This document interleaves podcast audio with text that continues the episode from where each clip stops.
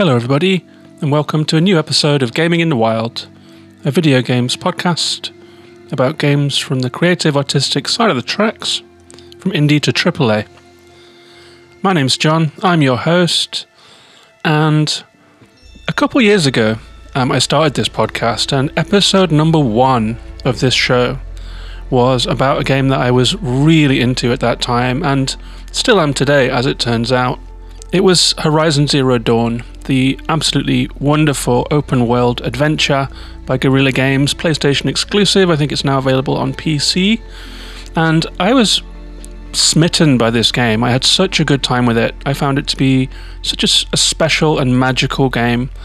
I had never played anything quite like it at the time. Um, there are very few games that measure up to it now, I think, as an open world game. It's in the very, very top tier of open world games for me um, the the production values, the depiction of nature, the main character, and, and especially the story are all just on another level to to most games that are out there, in my opinion. Um, and I actually have been looking forward to the sequel uh, a lot. A lot of people have, I know. Um, and I've been very excited about the sequel, and I've been absorbing a lot of media, looking at interviews with cast members, avoiding spoilers successfully so far, thankfully. Um, but as as the release date was bearing down, I thought that was a very complicated sci-fi story that Horizon Zero Dawn told. Um, and in that episode that I did a couple years ago, it's very short. The episodes used to be short; they're about ten minutes long. They're like an an atmospheric outline of what the games were, more than the kind of the more in-depth reviews that I do now, the more structured reviews. And so I thought um, perhaps for my own benefit as I go into the sequel, I would like to refamiliarize myself with the Horizon Zero Dawn story and world. And so I replayed it. I went back into Horizon Zero Dawn this week on New Game Plus, which made it go by a lot faster because I was powered up to the absolute maximum with all of my old loadouts, weapons, levels, abilities, XP, etc. Um, and I really just wanted to do a story playthrough to meet those characters again for the first time, to reacquaint myself with this world and this history. And and as I was playing through it, it the story struck me all over again. A lot of the details of the story had kind of left me in the two years since I played it that first time.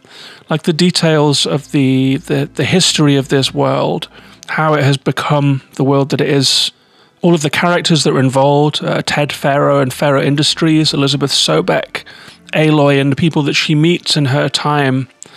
Um, and as I was playing through this, it just it blew my mind all over again. Basically, um, it's all I've been playing in this last week. Really, um, after work, I've just fired up Horizon Zero Dawn, played a couple of hours before bed, and I managed to get through it in I think just 15 or 20 hours.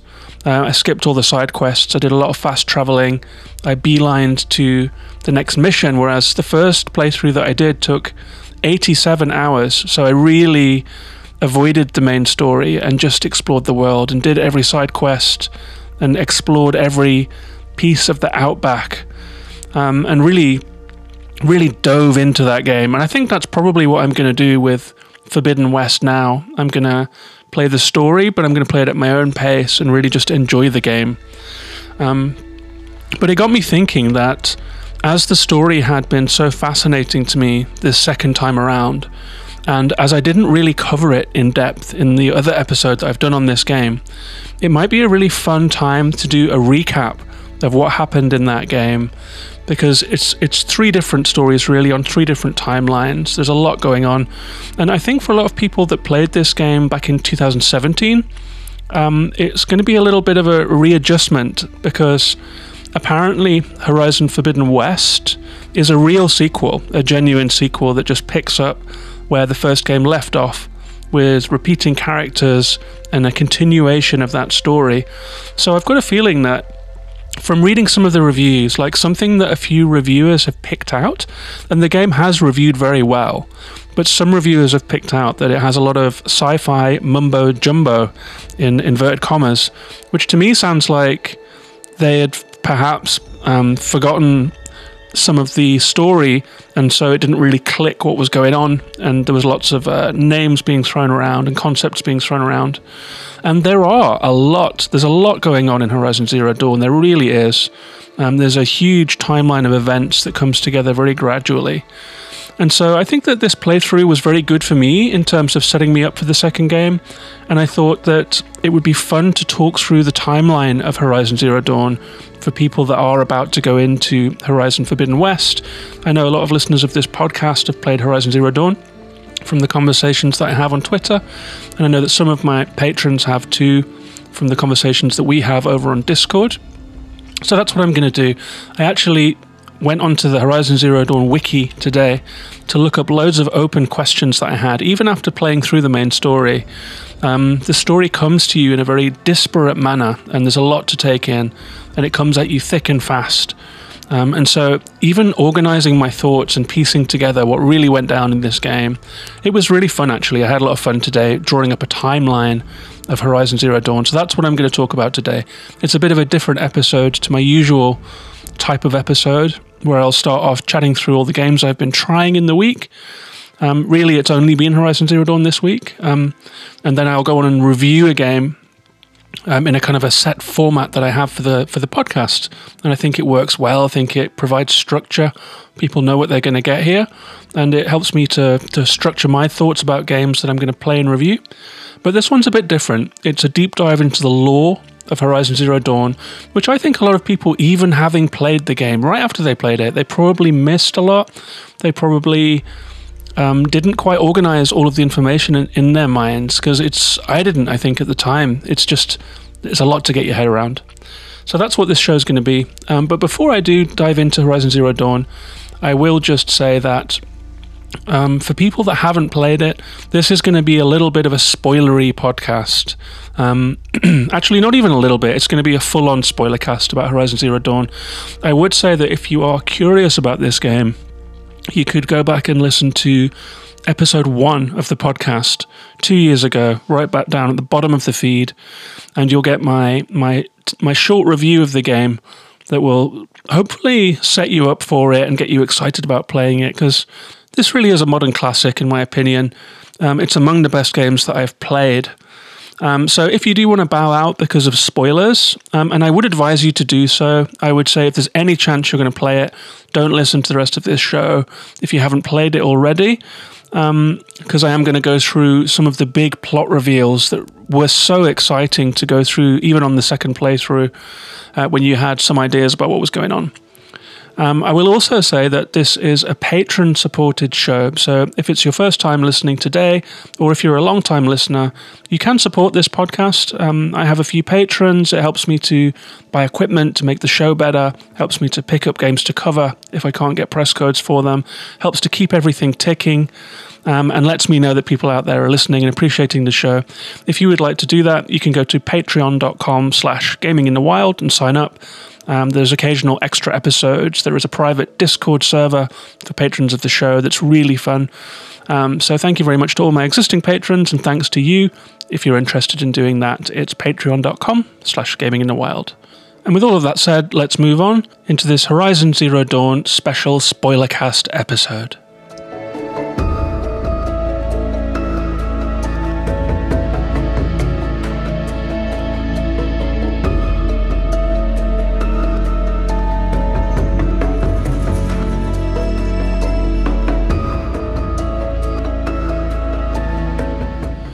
So Horizon Zero Dawn is a story that is split in my in my mind into three separate stories that are all told simultaneously and they're all intertwined to some degree. First of all, there is the great mystery, because in Horizon Zero Dawn, it's a game in which, of course, Aloy exists in a tribe called the Nora. Um, she is living in a world in the wreckage of humanity with torn cities and bent tower blocks and uh, destroyed overpasses, everything overgrown, everything reclaimed by nature. And this world is inhabited by robotic animals. And there is straight away just this huge mystery. What happened to humanity and where did these animals come from? Um, and that is the the first spoke in the wheel of this game, um, the history of the world, basically. The second strand of the story is Aloy herself. Who is she? Where did she come from? She has a mysterious backstory. She's an outcast from her tribe. We don't really know why. There is some confusion about who her mother is. That's the reason that she's an outcast, is something to do with her mom. And then the third strand of the story wheel is modern humanity, because whatever apocalypse has occurred in this world, humanity still exists, but in a different state. It's in a tribal state. There are several tribes dotted around this world. They have uh, superstitious spiritual beliefs they worship the sun. They war against each other. There is local politics, and they they inhabit the wreckage of this civilization. And so that's the three story strands, the three spokes in the wheel of Horizon Zero Dawn. The great mystery of the ancient past and what happened. Aloy, who is she, and modern humanity, um, and what is happening in the modern age. And it's a pretty effective mixture because the great mystery is told through um, holograms that you'll find in abandoned buildings and old voice files and text files and discoveries. So it's like archaeology. Um, trying to mine through this this hideous wreckage of a civilization that fell and fell hard, and trying to uncover the past. And then Aloy's personal story, um, the way that Aloy is made in this game, I still think that she is the best video game character that I've ever encountered. Um, she's so human. She is so emotive. Um, she's voiced by Ashly Burch, who does an incredible job of conveying strength, confusion, empathy, kindness.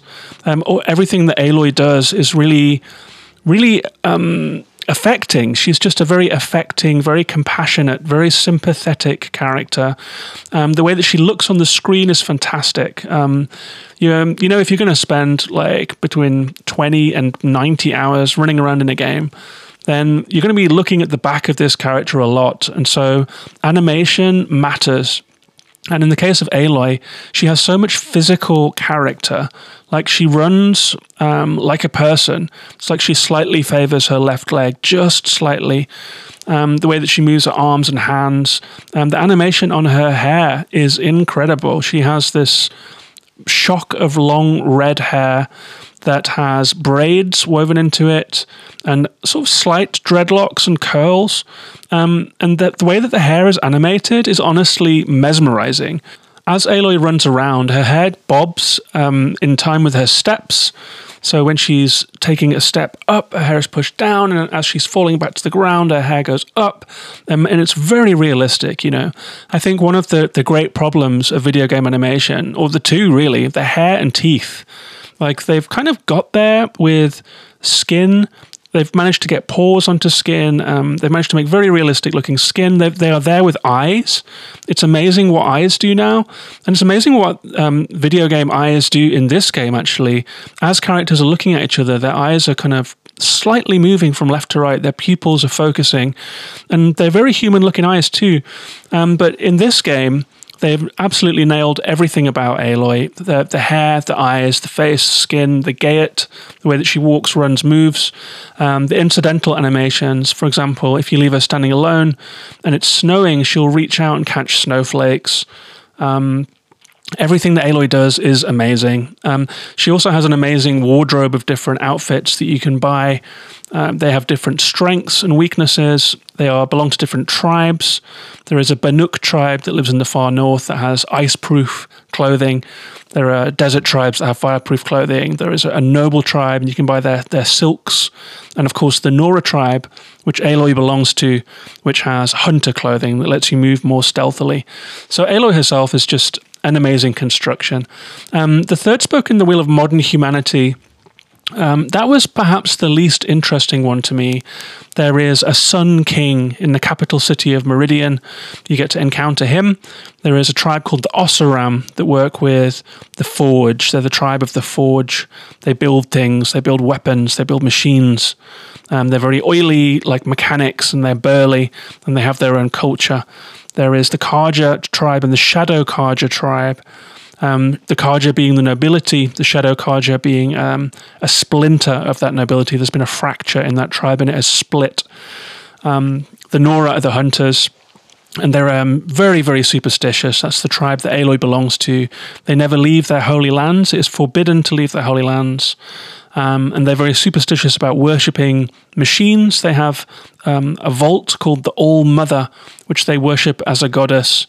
Um, and they are the most superstitious tribe of all. But this modern humanity thing was not the one that grabbed me the most. When I was playing Horizon Zero Dawn, there are often moments where you have to you have to engage with the local politics in order to get tribes on your side and to get your way forward opened, for example, to pass gates or to um, attain the aid of military forces, things like that. But that to me was kind of a sideshow. And what I really was enjoying in Horizon Zero Dawn was the mystery and Aloy.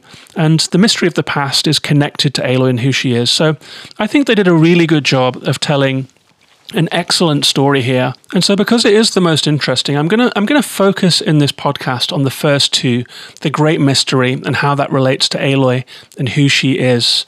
And one of the most fun things about Horizon Zero Dawn for me was that you'll spend a lot of time running around in the world. You'll spend a lot of time chasing down clues from place to place. You'll get leads on uh, sites that you can go to to find information about the old world. Um, and when you get to those sites, they are things like corporate headquarters or scientific facilities that have fallen into absolute disrepair. Lots of them have locked doors that humanity hasn't been able to pierce, apart from Aloy, because it turns out in this story, of course, that Aloy herself is a clone that she has shares DNA with a prominent scientist from three centuries before she was born. And because she does share that DNA, she is able to uh, pass genetic locks. Um, they'll scan her, they'll see that she's 96% Elizabeth Sobeck, who's the leader um, a scientific leader of that time. And so Aloy can get access to sites that have been closed off to humanity and lost to time. And when you get into these sites, it's some of the most exciting stuff in the game. There isn't much combat here. Um, there's occasionally something that you'll have to defeat in one of these sites, but they're largely abandoned, and so you can kind of just relax and explore.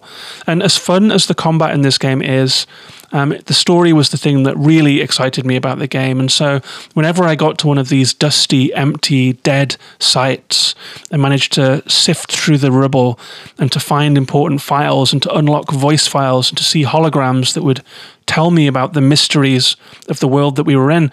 I absolutely loved it.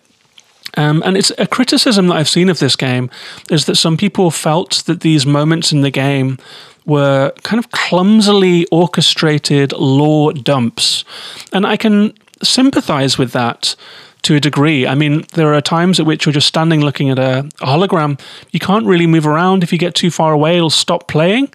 Um, and so you're passively standing there as Aloy. There's no interaction. You're just watching a little TV show, a little holographic TV show that's telling you some of the important stuff that you need to know from the past. But I really didn't mind that. I actually liked it quite a lot. Um, I could see that if you were impatient to get through the game, I can understand that it could be annoying to have to just stand there and watch, but I was filled with such a sense of wonder and discovery at these moments, these places that really open up the mysteries that you've been living throughout the game and that Aloy has been living her whole life. Um, I was filled with, I was tingling with excitement when I got to these places. So the fact that they are a somewhat passive gameplay experience didn't bother me. Um, and the first, the first big one that you get to is the headquarters of Faro Industries.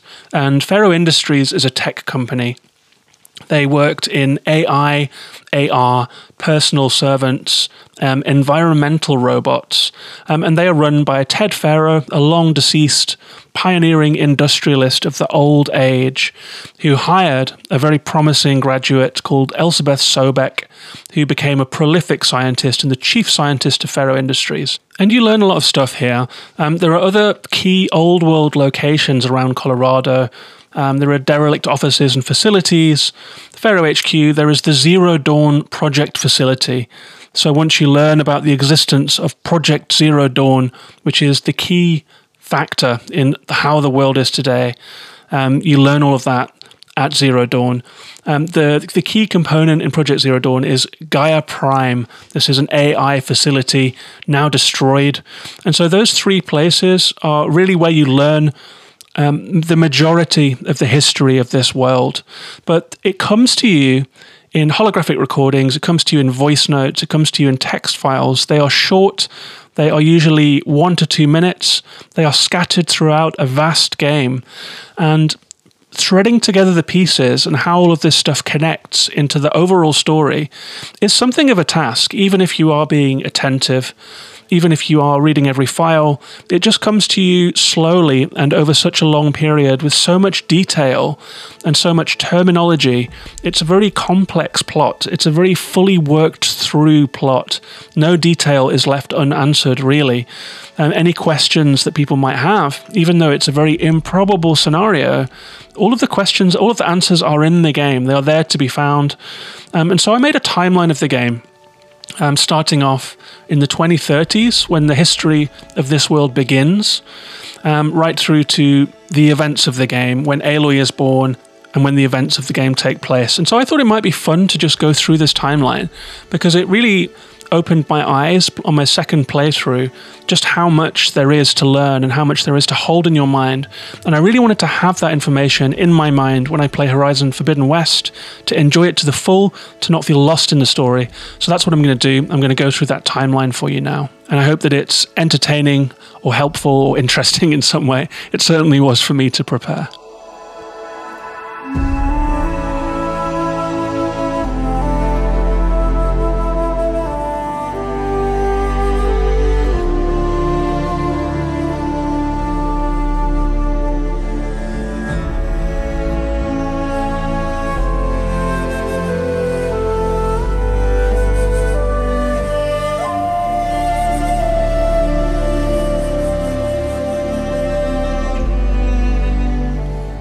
So the first date that's really of note in this timeline is March the 11th, 2020.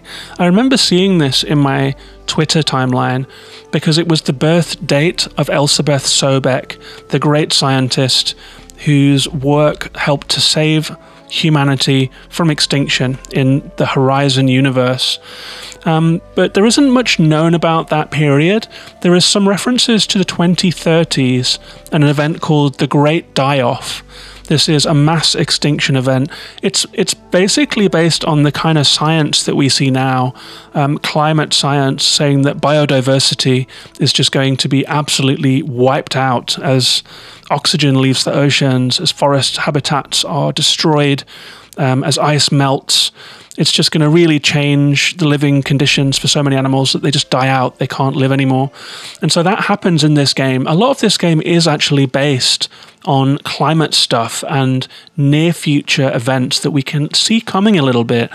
And I think that's part of why the story is so electric to me in a way is that they use a lot of real world things like AI, like um, augmented reality, like climate situation, the climate situation that we are in, like mechanized warfare. They are all things that are happening now, they're rumbling. And so there are threads from the high sci fi story of this game that connect to the world that we're in now. And I found that to be very effective in how they constructed this scenario. Um, there are a few specific events that are referred to in the 2030s. There is the submergence of the Azores and New Zealand. There is um, so lots of land masses went underwater, um, and what came next in the 2040s was called the clawback. This is when the world kind of rallied around against climate change and against the the havoc that it was wreaking on the planet. And this is where Ted Faro comes in. He is at that age, he's probably in his 20s during the, the 2040s. And he's seeing this happen. He's an industrialist, he's a businessman. He's making um, house assistant robots, AIs, augmented reality products such as the Focus, a little clip on device that helps you to see information about the world in holographic form and lights up the world around you with information, a key object in Horizon Zero Dawn. And so the clawback happens in the 2040s. And Ted Faro is a big part of that. Um, he he turns his ingenuity and his tech empire towards solving the climate problem, towards uh, fixing the oceans towards green cleanup technology.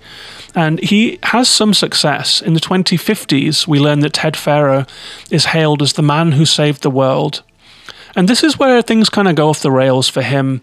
Because with the help of this young graduate student, Elisabet Sobeck, and her ingenuity and her empathy, her kindness, and her genius, um, and his uh, financial muscle, he has managed to turn the tide on climate change to some degree. Humanity is clawing its way back. Ted and Elizabeth's um, green cleanup technology has helped to turn the world around. Um, and there are other things going on here too that contribute to what comes next. There is an event at Yellowstone Park. There is a, a, a mega volcano, super volcano that's about to erupt. This is something that we read about in, in newspapers today that Yellowstone could cause an extinction level event where it to blow its top. And that happens in the 2040s too. So secretly, there is a project called Project Firebreak where they design, um, Faro Industries designs an AI called Cyan um, and they put in place technology of hydroelectricity to power this AI, um, and they put in caps and they, they managed to fix the problem of Project Firebreak and to stop the, the other big threat that is coming their way, um, the eruption in Yellowstone. And so they're developing AI, they're developing new technologies, green technologies, they're developing robots that can carry out this stuff, they're automating the cleanup of the planet, and they're having scientific breakthroughs and they're being lauded for it. And the clawback has happened. But then in the 2050s, um, Ted Faro decides to diversify his portfolio into um, military technology. This is where Elisabet Sobeck leaves um, Ted and Elisabet have a falling out. There is a schism in their relationship. She starts a company called Miriam Technologies, where she wins a Nobel Prize for green technology. Um, Ted designs a range of robots that will automate warfare. And as you're playing Horizon Zero Dawn, you get all of this in little snatches. It's very hard to piece it together. Um, all of these little facts and factlets are just scattered in the dirt, really, literally. Um, and so it was very fun to line them all up in this way, to understand Ted and Elisabet's relationship, and to understand how all of this kicked off. Um, because Ted's inventions are three warfare robots called the Scarab, the Khopesh, and the Horus. And the Horus is a huge robot with tentacles. They are mountain sized robots. We see them lining the mountains of the area where we begin.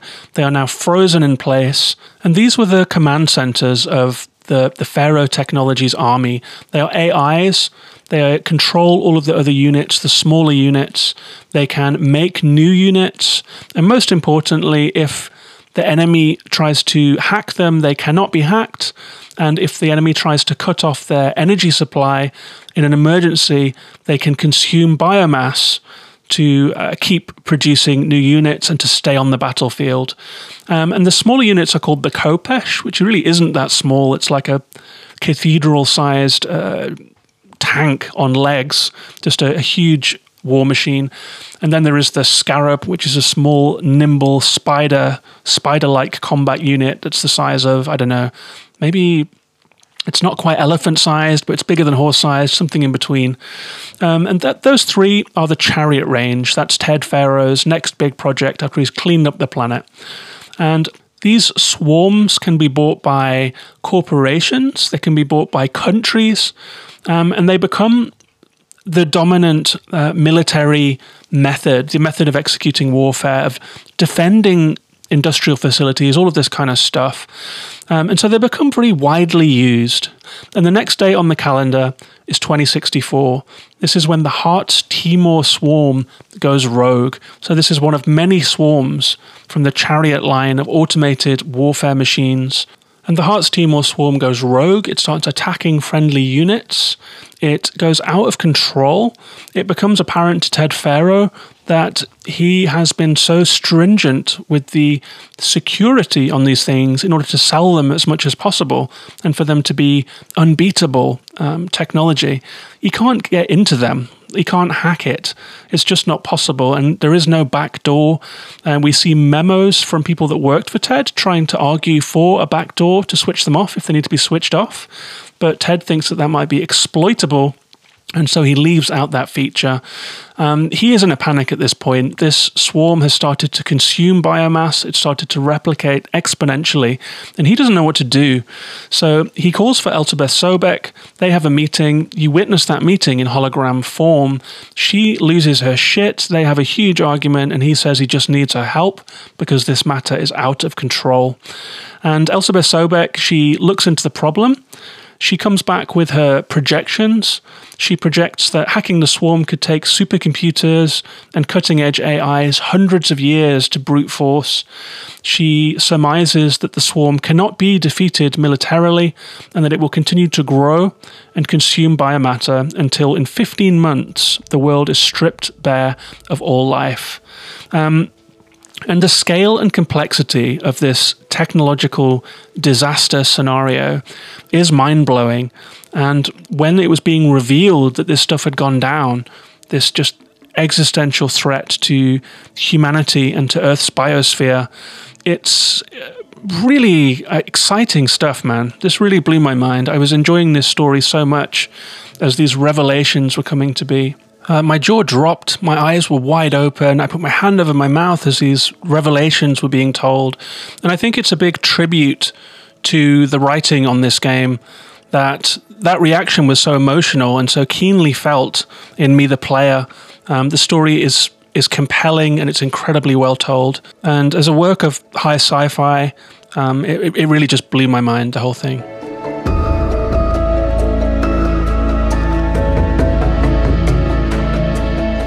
And so Elspeth comes up with a solution. It's not a pretty solution, it's a horrible solution, but it's the only solution that she can come up with. Um, she says, she tells Ted her plan. He's outraged, he's broken, and she makes him promise that he has to take part in it, he has to fund it, he has to put all of the weight and financial clout of his businesses behind it and mobilize the world behind this plan.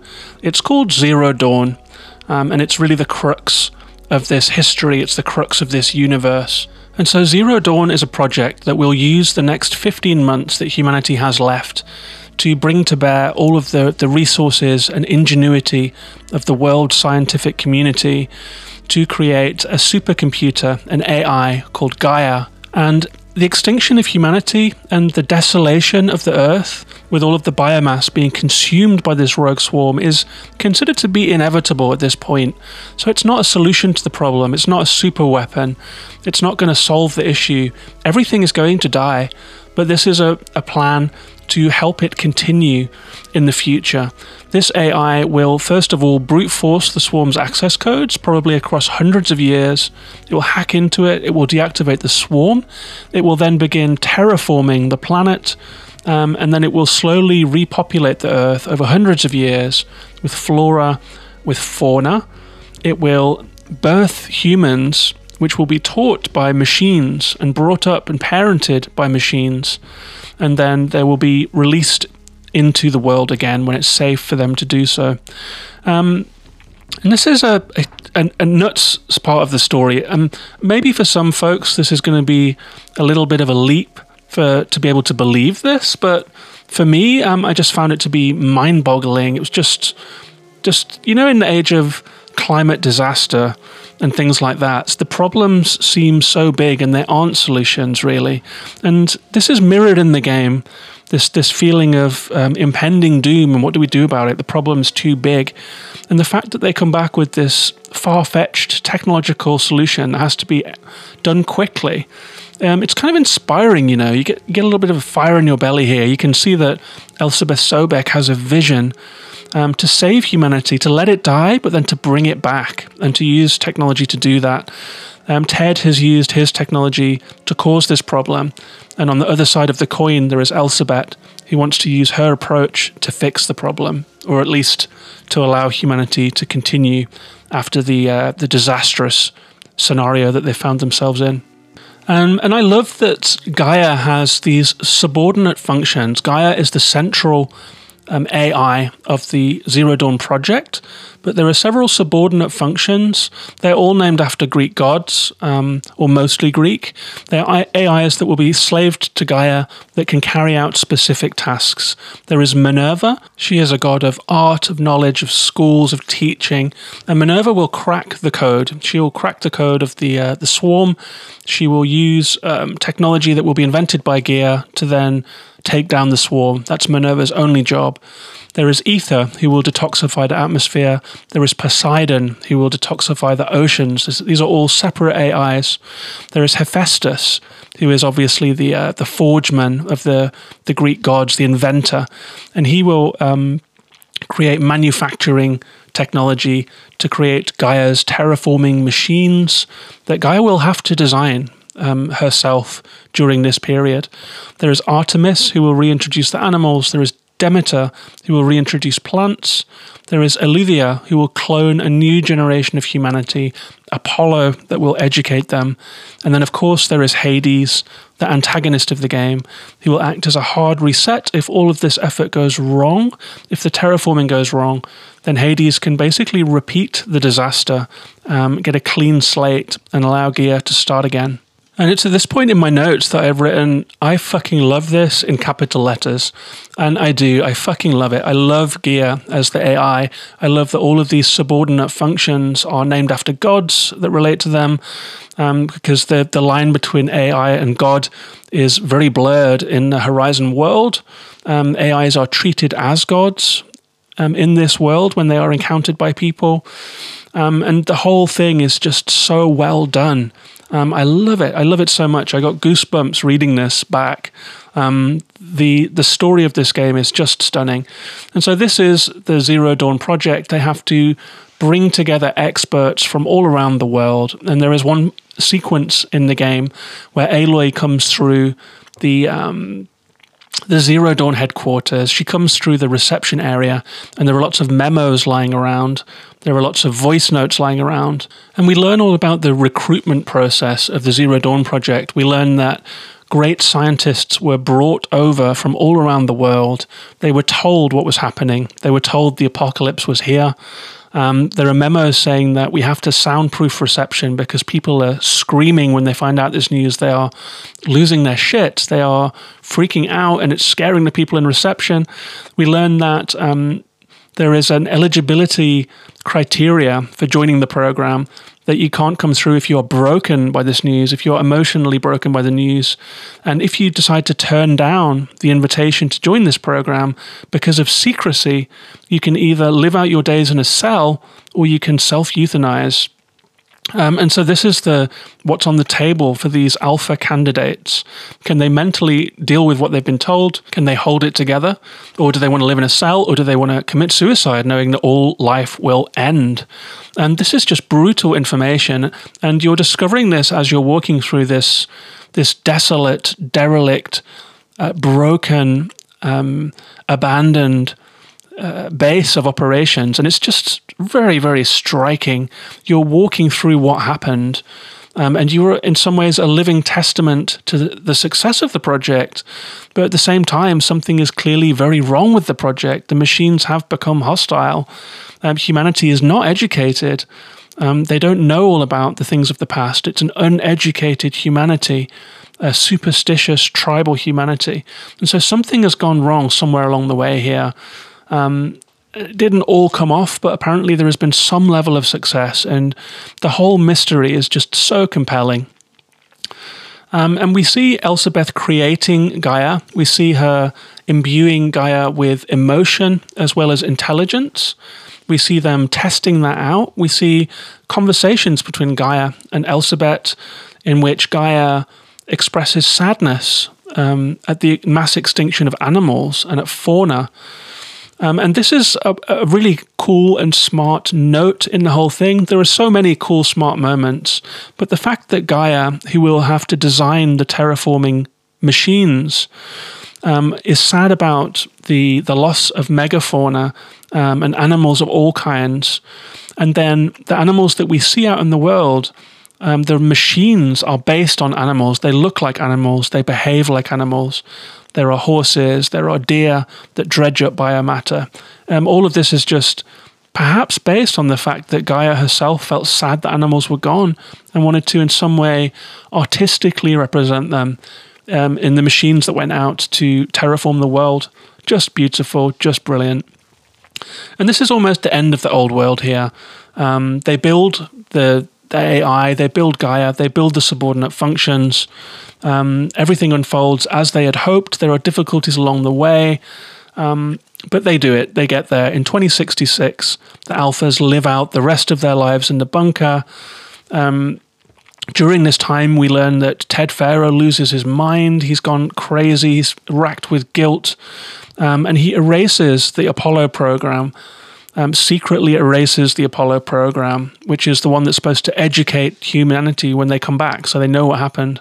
It's his own guilt eating him up. He doesn't want people to know. And so it's a very dramatic twist that Ted Faro goes mad. He murders the other alphas. He deletes Apollo.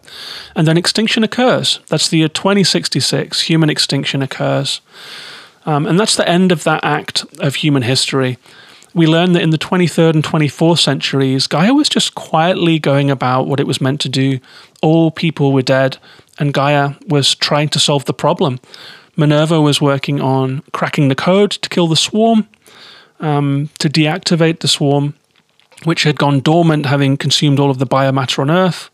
It was on rest mode, basically. And Gaia is designing machines. They have some early success in the year 2116 when Minerva cracks the code um, and is able to carry out that function, put out the call on a piece of machinery called the Spire, which Gaia has designed, that sends out a signal to all of the machines and the swarm is gone. That part of the mission has been a success. It then takes a couple hundred years for the rest to happen, and we learn through notes that there are several attempts to terraform the Earth, that Hephaestus builds sites called cauldrons, and Demeter and Poseidon send out their creatures and their flora and their fauna, and all of the AI functions do terraform. It goes wrong, it doesn't work. They have to use Hades to wipe it all out again. And so Gaia makes that decision to start again. It takes a couple iterations before they're able to successfully terraform the Earth. Um, and that's when they start to repopulate. They send out seeds, they send out these flowers that will release seeds into the air and distribute them.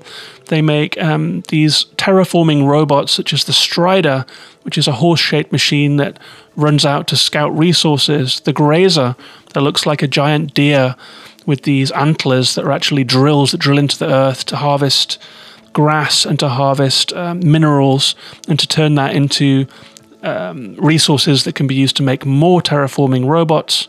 So it's a little bit like the swarm of old, except rather than war and destruction, their job is to repopulate the earth with plants, animals, and people. Um, and I think it's quite interesting this animal ecosystem um, functions in some way. Like the, they all have their purpose. You can see the purposes of all of the different machine animals. Um, they all fit into a bigger picture, and it's Gaia's sadness about the extinction that's, that's made, um, made them manifest as animal-looking things. It's an artistic gesture and a mournful gesture towards the past. But because Apollo was deleted by Ted Faro, people don't know what they are. They don't know about the animals of the past. And the next date on here is 2326. This is when the cradles bring the embryos out of uh, stasis and they birth new humans. And then it's the year 2381 by the time humans are released into the wild. Um, and that's the, the successful part of the story, really. Um, things are going well at this point. Gaia is doing what Gaia is meant to do. The only problem is that the humans haven't been educated because of the deletion of Apollo. But this is when the timeline of the game begins, in the year 3020, a signal is sent to Gaia. It's a mysterious signal. We never find out where the signal comes from, and it unleashes the subordinate functions and allows them to become fully fledged, separate AIs, no longer under the control of Gaia.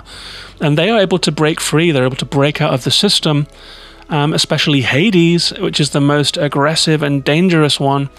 Um, and so Hades has started to try and carry out its function, which is to delete the world. Um, Gaia tries to stop this from happening by self destructing, um, and at the very moment of self destructing, sends a signal to one of the cradle facilities to replicate Elisabet Sobeck. Um, because at this moment, it's a cry for help.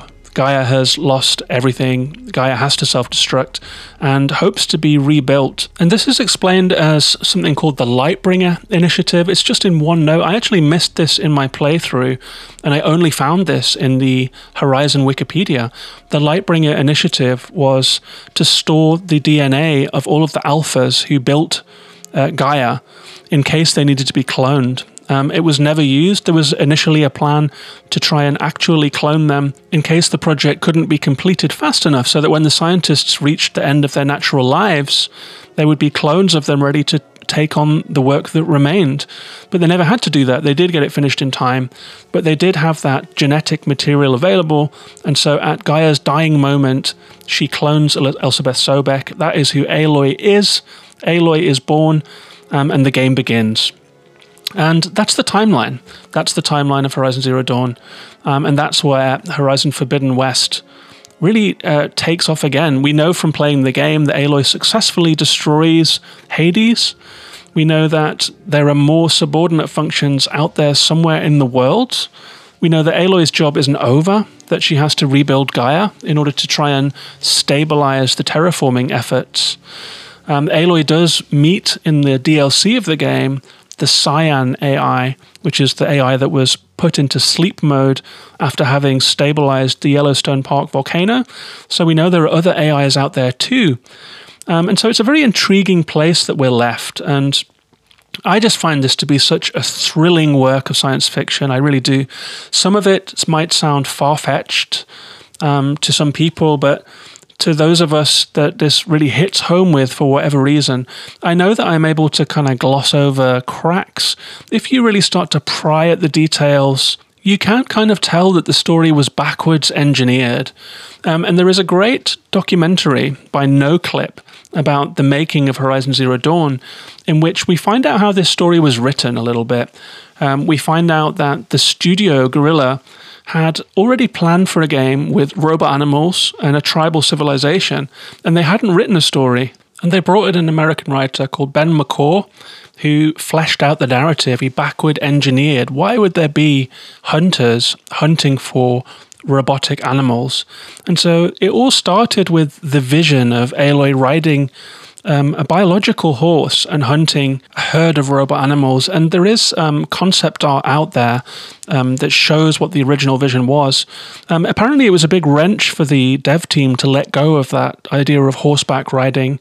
Um, but for this plot to work, Ben was saying that all of the large um, life forms had to have been eaten up, had to have been wiped out for this story to work because at this point in history, the terraforming is still undergoing. It's still it's uh, a, work in progress at the point in history where the game takes place, and so I can see that there is a lot of expediency there if you start looking for it. You know, there are things that have been bent into a certain shape to fit, um, and if you start looking for it and start picking, you can find it. Um, but for me personally, I just love it. I love the detail of it. I love how well everything fits together. I don't question it that much. The, the overall construction of this world and this history and this story just gripped me from beginning to end, and I absolutely love it. And now that Horizon, Horizon Forbidden West is here, I'm really hoping that they continue on the trajectory that they set. Ben McCaw is the narrative director of this game, so the fingerprints that he put onto Horizon Zero Dawn, we will hopefully see again. Um, I'm hoping that we meet more AIs. I'm hoping that Cyan, for example, who was in the Frozen Wilds, the volcano supercomputer, is still there. It would be really nice if Cyan was um, helping Aloy, if she could communicate to Aloy through her focus to give information and to give analysis. Um, I'm really hoping for a continuation of the feeling of discovery that we got from Horizon Zero Dawn, because now that the big mystery is unveiled, something has to carry that torch in the story, if they want to continue the feeling of discovery that was a really key aspect of Horizon Zero Dawn, it's why I have um, it's why I've done this timeline episode just to lay out all of the details and in what order everything happened really clearly. And it was a pleasure to be discovering this timeline and to piece it all together. It was really mesmerizing to be playing as Aloy with this twin motive of finding out her own history, her connection to Elspeth Sobeck, um, Sobeck's impact on the world, and the history of Ted Faro and Gaia, and all of this stuff that had gone down, all of these amazing places. It just had an emotional resonance and it had a a cool, um, high, hard sci-fi vibe that was just just spotless in my opinion. Um, and so I'm, I'm, hoping that they can continue that in the next game. I'm very excited to play it. As I am recording right now, it is 2222 on February 17th in the year 2222. And it is a significant date in the Horizon universe. It's when Forbidden West is coming out. So that brings us up to the present day uh, in the Horizon universe and in my own personal timeline too. The game comes out at midnight. I think I'm going to download it and play it at midnight. Um, and it was really fun to play the first game again. It was really fun to make this timeline and to make this podcast. This is a slightly different podcast to my usual format. So if you've gotten this far, I hope that you have enjoyed it. Um, if it's your first time listening, then please do come and hang out. Come and follow me on Twitter at Gaming in the Wild. Um, and you can see my playthrough of Forbidden West. I'll be tweeting all the way through it. I did tweet my playthrough of Horizon Zero Dawn. Um, if you've enjoyed this so much that you would like to support the show, you can go to patreon.com slash gaming in the wild um, and sign up for as little as a dollar a month. Um, I like hearing from people that listen to the show, so p- please do feel free to get in touch. Um, Gaming in the Wild is also on Facebook and Instagram and YouTube and Twitch for that matter. Maybe I'll even stream some Forbidden West. I'll be back with a new episode next week. Maybe you can guess what game I'll be talking about. Even if it's only first impressions, I'm not going to rush this game. I really want to savour it and enjoy it. Thank you very much for listening. Take care of yourselves and each other, and bye bye for now.